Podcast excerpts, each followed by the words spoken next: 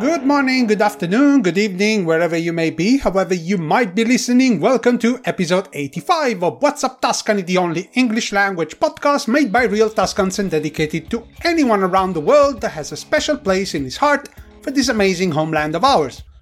Every Friday, we try to kickstart your weekend the right way by walking you through the least known corners of this region telling you the stories that make it so fascinating and providing you with practical advice on how to turn your next visit into an unforgettable experience. If you love Italy, its art, culture, food, follow us on your favorite podcasting platform. You definitely won't regret it. You may not be aware of it, but we've been telling you what makes Tuscany so special for almost a year and a half. In this time, we brought you along as we walked through some really unexpected corners of this land, places that are made even more special by the stories they have to tell. In this time, we've gone through some quite remarkable stuff, from haunted castles to faraway abbeys, ancient ruins, hidden thermal baths, and so much more. And yet, there are some places in this region that are so special to almost beggar belief. Despite being very different from the postcard picture image so popular around the world, the region of Garfagnana is a veritable treasure trove of incredible spots that would deserve so much more recognition than they actually get. Almost one year ago, we told you the tale of the small village in a faraway valley that was drowned when a hydroelectric dam was built in the 1950s. This place, Fabbriche di Careggine, is known by many as the Little Atlantis, and once every 20 years, when the dam needs major maintenance, comes back to light, providing an eerie scenery that attracts people from all over the world. Now, what we didn't have time to tell you back then is that not very far from this landmark, there is a village that suffered almost the same fate, but ended up very differently. Isola Santa, the sacred island in Italian, is definitely not an island and most definitely not sacred in any significant way, something that make you wonder what is going on around here. It's not easy to get here, as the narrow valley is connected to the outside world by a single, very winded road, but the place is so special that many experts consider it one of Tuscany's best kept secrets. What makes Isola Santa so unique? Well, it sits on a placid, emerald, artificial lake surrounded by scenic woods and some of the best sceneries that this wild part of the region has to offer. On top of that, the place was completely deserted when the dam flooded half of the place, drowning forever a church, a bridge, and most of the houses. This means that the place seems frozen in time, immune to the many honors that were perpetrated on Italian villages in the 1960s and 70s in the name of modernity. And yet, it's difficult to define what makes this hamlet so special. Walking around here, there is something a bit off, a certain quality that not everyone gets immediately. Popular folklore says that here fairies used to live together with a few hardy villagers, whispering in their ears secret words to help them to survive their harsh life. Other tales narrate how their survival was helped by gentle giants living in the nearby mountain, moved by their constant suffering. If I had to think of a single place that encapsulates what makes Garfagnana unique, I would have to say that Isola Santa fits the bill perfectly. That's why this week, What's Up Tuscany will bring you to this enchanted village on the lake. The history of the place, the legends that made it what it is, and plenty of advice on the best things to do and eat if you come up here. Plenty of interesting stuff as always, so make sure you stick around until the end. Okay, round two. Name something that's not boring. A laundry? Ooh, a book club. Computer solitaire, huh? Ah, oh, sorry, we were looking for Chumba Casino. That's right. ChumbaCasino.com has over 100 casino style games. Join today and play for free for your chance to redeem some serious prizes. ChumbaCasino.com. No purchase necessary. Full prohibited by law. 18 plus terms and conditions apply. See website for details. As most people born and raised in a small town, not too far away from nature, I've always been fascinated by what people define the call of the wild. Aside from a few unfortunate places, everywhere in Tuscany you always have at least a glimpse of nature on the horizon. Hills, mountains, wild woods are a quick drive away, ready to lure you away from the hustle and bustle of the cities of the valley to take a breather. If you ever feel lost or want to get a better understanding of your place in the universe, a drive on one of the many back roads of this region is a real godsend. Each Tuscan has its own special place, the go to destination when you feel down, overwhelmed by the many problems of our lives. One of these days, I may tell you about my special place, but not today. This week, I will talk to you about the place I wish I knew about in my darkest days, when hope was only a distant memory and everything seems to be conspiring against me. As my hometown is not exactly around the corner, I didn't know this special place buried in the deepest heart of Garfagnana existed at all. Looking around, I sometimes wonder if this place actually exists or if it's just a dream miraculously coming to life despite all odds. Everything in Isola Bella looks too good to be true. Facing a small lake whose green waters reflect the peaks of the Apuane mountains, the village seems frozen in time, as if it was still subject to an ancient magic. The ancient stone houses are lined by alleys that all bring to the emerald waters below. Around you is the deep green of some of the thickest woods you can think about, with the occasional cloud that floats low and pierces the mountain tops. Isola Santa seems taken straight from the illustrations of a children's book, one that tells about magic, mysteries, and folk tales. The village was never big, rich, or popular. Living here was not something you did on a whim, most of the people would have gladly sold their soul to live anywhere else. Life around here was hard, made even more difficult by the isolation of the place. The only way to get here was a narrow, impossibly winding road that went along the raging waters of the Turrite Secca stream. And yet, people came around here, especially pilgrims on their way to the Eternal City on the famous Via Francigena, one branch of which came in this isolated valley. In order to imagine what it was like for one of those weary travelers, you have to think of the place without the scenic lake, which is a very recent addition. More than half of the ancient village sits now under the green waters of the lake, created in the 1950s when, during the final push to create as much hydroelectric power to fuel Italy's economic boom, the waters of the stream were restricted by the small dam that dominates the valley. The ancient grain mill and the equally antique bridge were drowned, as many of the houses that had hosted people for millennia. The rising waters and the many problems related to the dam were more than enough convince the people of Isola Santa to skip town and relocate somewhere else. The place in the mid 1970s was deserted, just another of the ghost villages that are more and more frequent in the hills and mountains of Italy. And yet, the ancient hamlet didn't go quietly into the long night. It had plenty of fight left in it. Maybe those fairies of the old tales were still lying around, hiding in the woods, looking at the still, emerald waters, thinking that they added something to the place, making it even more special than before. Moving quietly, as is their custom, they went looking for the owners of the derelict houses, whispering ancient words of wisdom to their ears, calling them back to their ancestral homes. Whatever they did, it worked. The sons and daughters of the families that had moved when the waters rose came back, determined not to let their village die a lonesome death. They wanted to bring it back to life, and they managed to do just that. From the early 2000s, tourists have come back to this secluded place, staying in the flats and rooms of a distributed hotel that has put Isola Santa back on the map. The renovation was done tastefully, without spoiling the magical atmosphere of the place, if you want to spend some days away from everything surrounded by nature, history, listening to the gentle wind and the faraway voices of the creatures of the woods, you can do just that. The village also has a very special restaurant, where the specialties of Garfagnana are offered by the owners of the houses you're living in. You just can't beat that if you want authenticity. The 17th century church of St. Jacob is pretty, but Isola Santa is all about nature. The lake is full of trout and is very popular with fishing enthusiasts, but even if you don't like the sport, the path that borders the lake has many views that are well worth your time. Nothing beats walking up the dam and viewing the village from up there. If you like hiking, there are many interesting trails that will bring you to some of the best places in the Apuane, including Col di Favilla, a really charming ghost village. Not sure what your definition of a romantic getaway is, but I would be hard pressed to come up with something better than Isola Santa. Also good as a litmus test. If she doesn't like it, maybe she's not really the one you were looking for. Plenty of fish in the water, pun most definitely intended.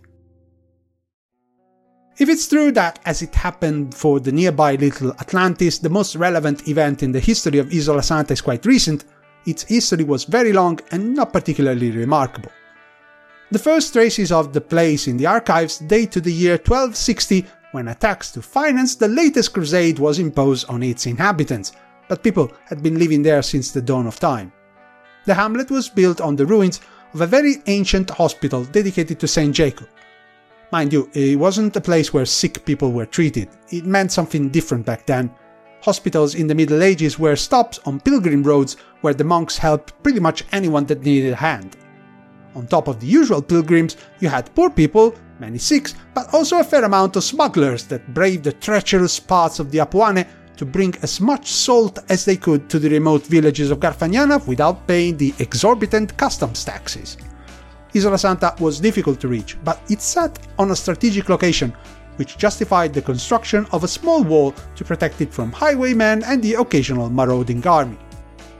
The absence of much news about the place in the archives attests to the fact that the small community lived in extreme poverty, suffering greatly from its isolation. In 1615, Costantino Nobili, an inspector from Lucca sent there to check on the ancient church, wrote that roads beyond Castelnuovo are so dreadful that you'd be much better off just walking there. Despite the great misery brought upon the people, it took several centuries to replace the ridiculously dangerous ancient road in the valley. In the year 1880, the invention of explosives allowed for the Cipollaio tunnel to be dug at a reasonable expense, something that allowed much better access to the villages in the area. It was a blessing and a curse for the valley. When progress finally reached this isolated corner of Tuscany, it did so in the form of a lot of trucks and people willing to blow the mountain to smithereens to build a new hydroelectric dam. When the dam was approved in 1949, the writing for Isola Santa was definitely on the wall. The houses, the bridge, and the mill were submerged, but the worst was yet to come. The string wasn't big enough to provide a lot of capacity for the dam, which meant that the turbines could only be used in an emergency to provide some extra energy for the electric grid.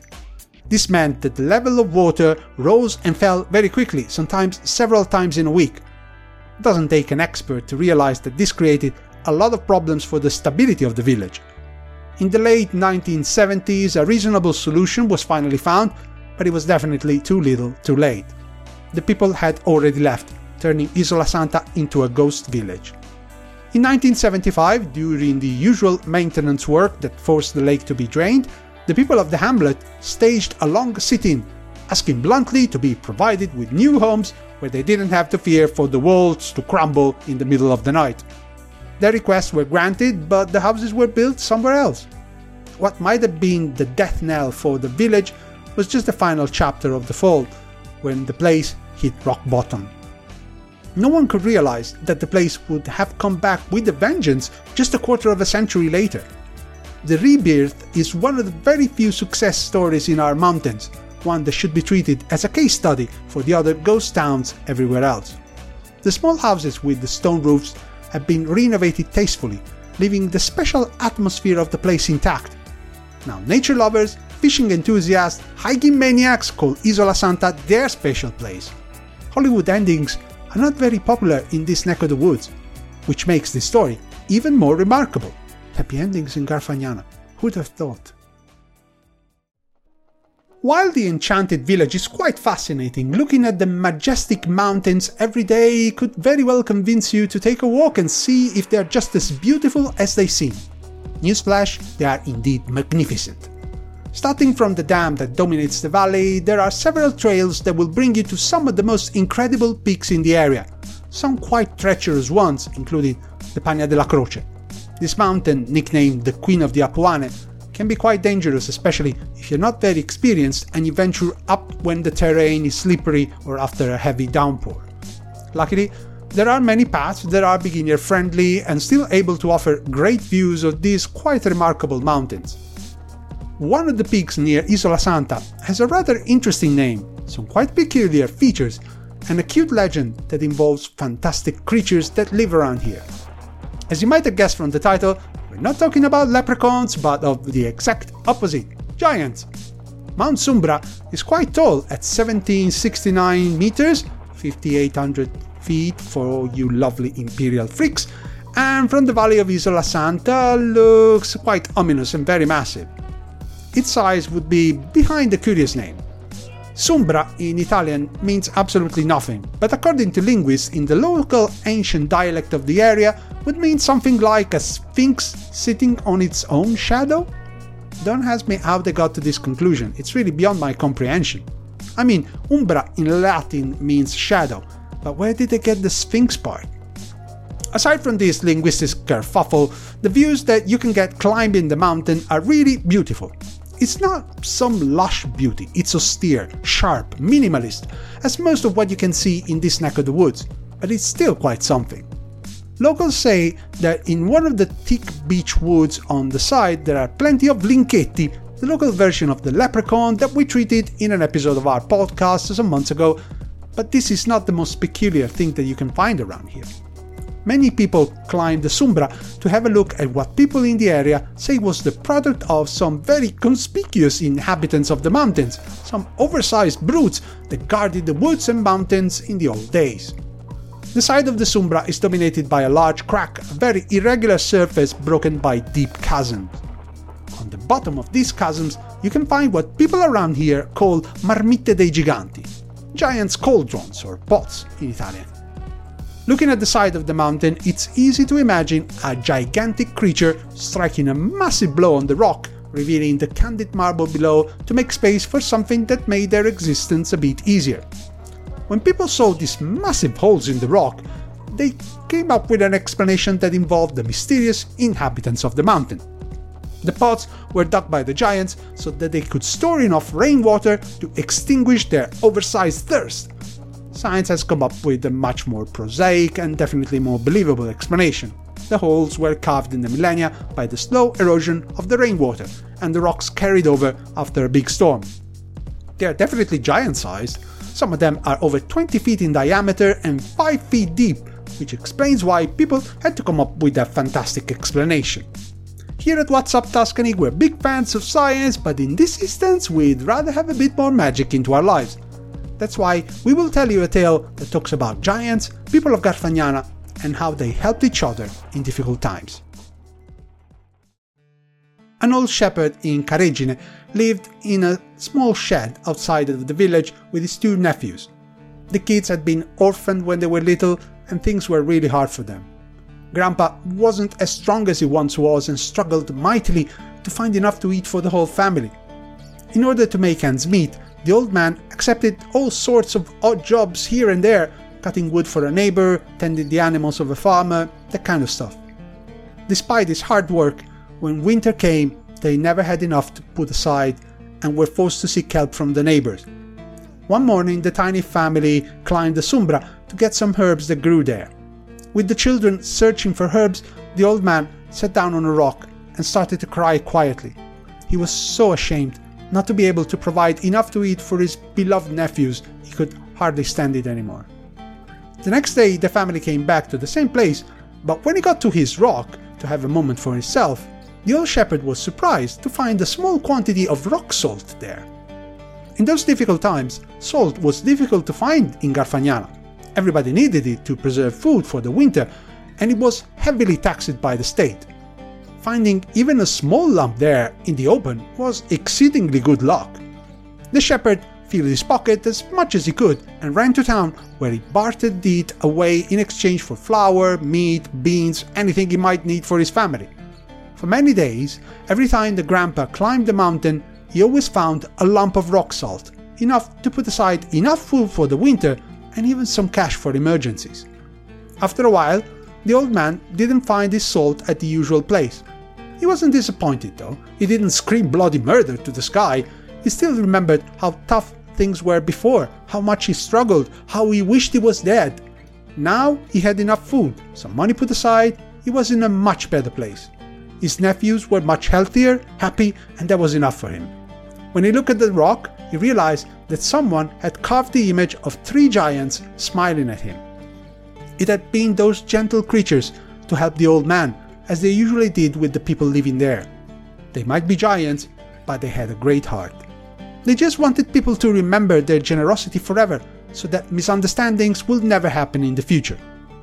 We don't know how things went from that fateful day, but I suspect that there was no happy ending. I mean, when is the last time you bumped into a giant? They may very well have gone to hiding uh, into some deep cave in the mountains, but their smiling faces are still there, up high, where the trail comes out of the woods and stares at the chasm at the feet of the mountain. A few years ago, the local administrations finally decided to clear the overgrowth that had filled the famous cauldrons for years. If you get up there, along the Anguillaya and Fatonero stream, you can see this remarkable place again. The mythical age of the giants may be long gone, but around here, you can maybe experience for a moment how that felt like. It might not seem much, but it's really something that doesn't happen every day. Treasure it. Before leaving you to the rest of your day, time to provide a few practical tips on how to turn your next visit to Garfagnana into a memorable experience, something that would make your regular friends jealous.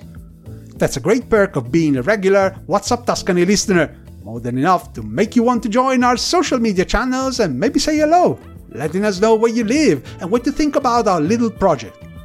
We know from our very limited analytics that many of you live in the United States, but we also have noticed a fair amount of listeners from Italy.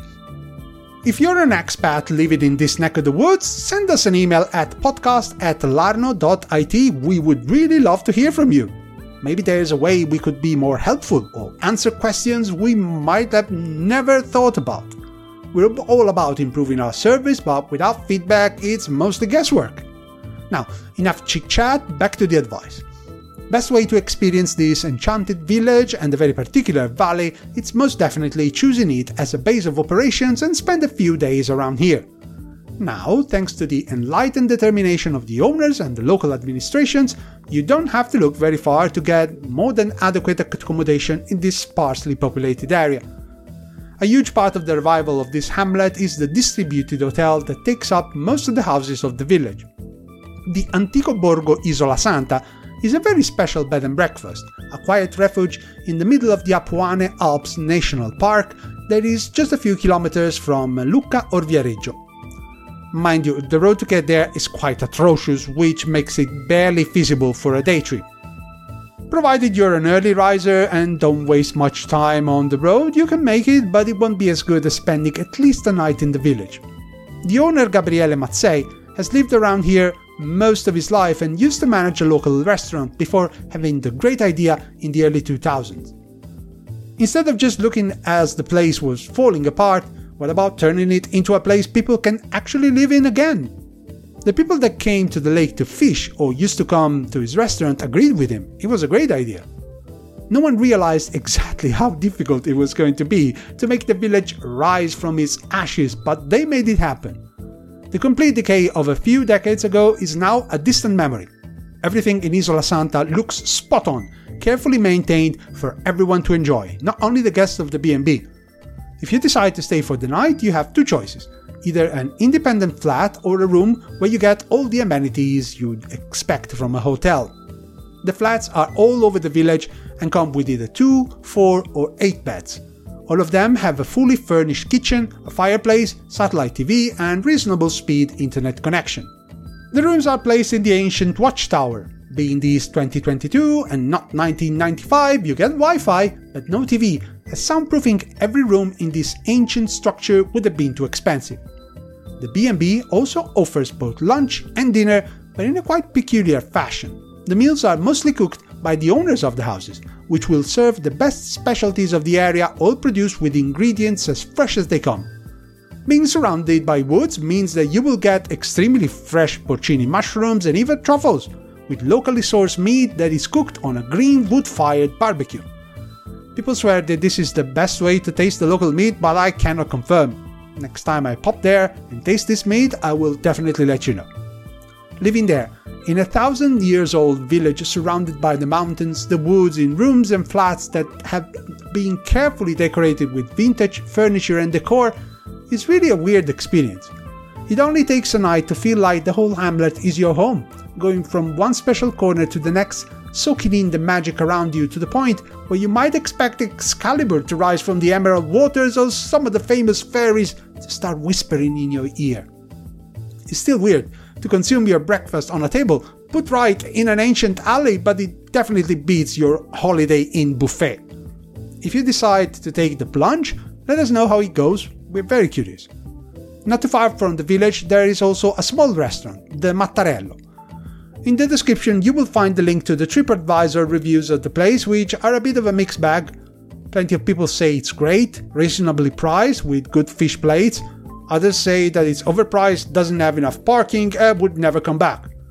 Now, you know how reviews go, you tend to go with the bulk, discounting both the great and awful comments. All in all, you should be fine, but we cannot recommend it personally. Last time I was in Isola Santa, I was staying at a friend's place, so we did eat there. For stuff to do, it mostly depends on what you like to do. Hiking enthusiasts will be spoiled for choice, with some great trails to choose in the area. A generalist audience might be better served by visiting some of the local attractions. People travel from all over Tuscany to see two famous underground cave complexes, the Grotta del Vento and the Antro del Corchia. Both are extended network of karstic tunnels carved in the millennia by waters flowing in the underground, creating some amazing views and scenery you won't forget anytime soon. We will talk more in detail about these really special places in an upcoming episode. I included the link to both websites in the description for your information. They have English language pages. The quality is questionable, as it happens too frequently in Italy, but you will get most of what the place is all about. The pictures are great, which would definitely help you to choose. This was all for this week's episode. We were very happy to bring you back to one of Tuscany's least appreciated corners, the incredible region of Garfagnana. Hopefully, you will find our stories interesting enough to choose it next time you come by to pay us a visit. If you do so, please let us know how it went. Nothing would make us happier than knowing we've actually helped someone get the most from our amazing region. I'm still your friendly neighborhood host, Luca Bocci. If you wish so, I will see you next Friday for another episode of What's Up Tuscany, the only English language podcast made by real Tuscans and dedicated to anyone that loves and cherishes this wonderful homeland of ours. Thanks for getting to the end of the episode, thanks for listening, and goodbye.